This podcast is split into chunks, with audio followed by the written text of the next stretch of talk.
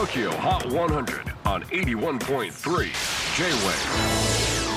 クリス・ベプラーです。 J-WAVE ポッドキャスティング Tokyo Hot 100、ここでは今週チャートにしている曲の中からおすすめの1曲をチェックしていきます。今日ピックアップするのは70人初登場 mxmtoon Frown。 全世界でのストリーミング総再生回数が20億回突破。ここ J-WAVE でもサッドディスコのヒットが記憶に新しい mxmtoon。 Z 世代のベッドルームポップシンガーなんて呼ばれていますが、待望のフルアルバム「Rising」が先日リリースされ、この曲「Frown」をチャートインさせました。 No.7 on the latest countdown mxmtoon Frown。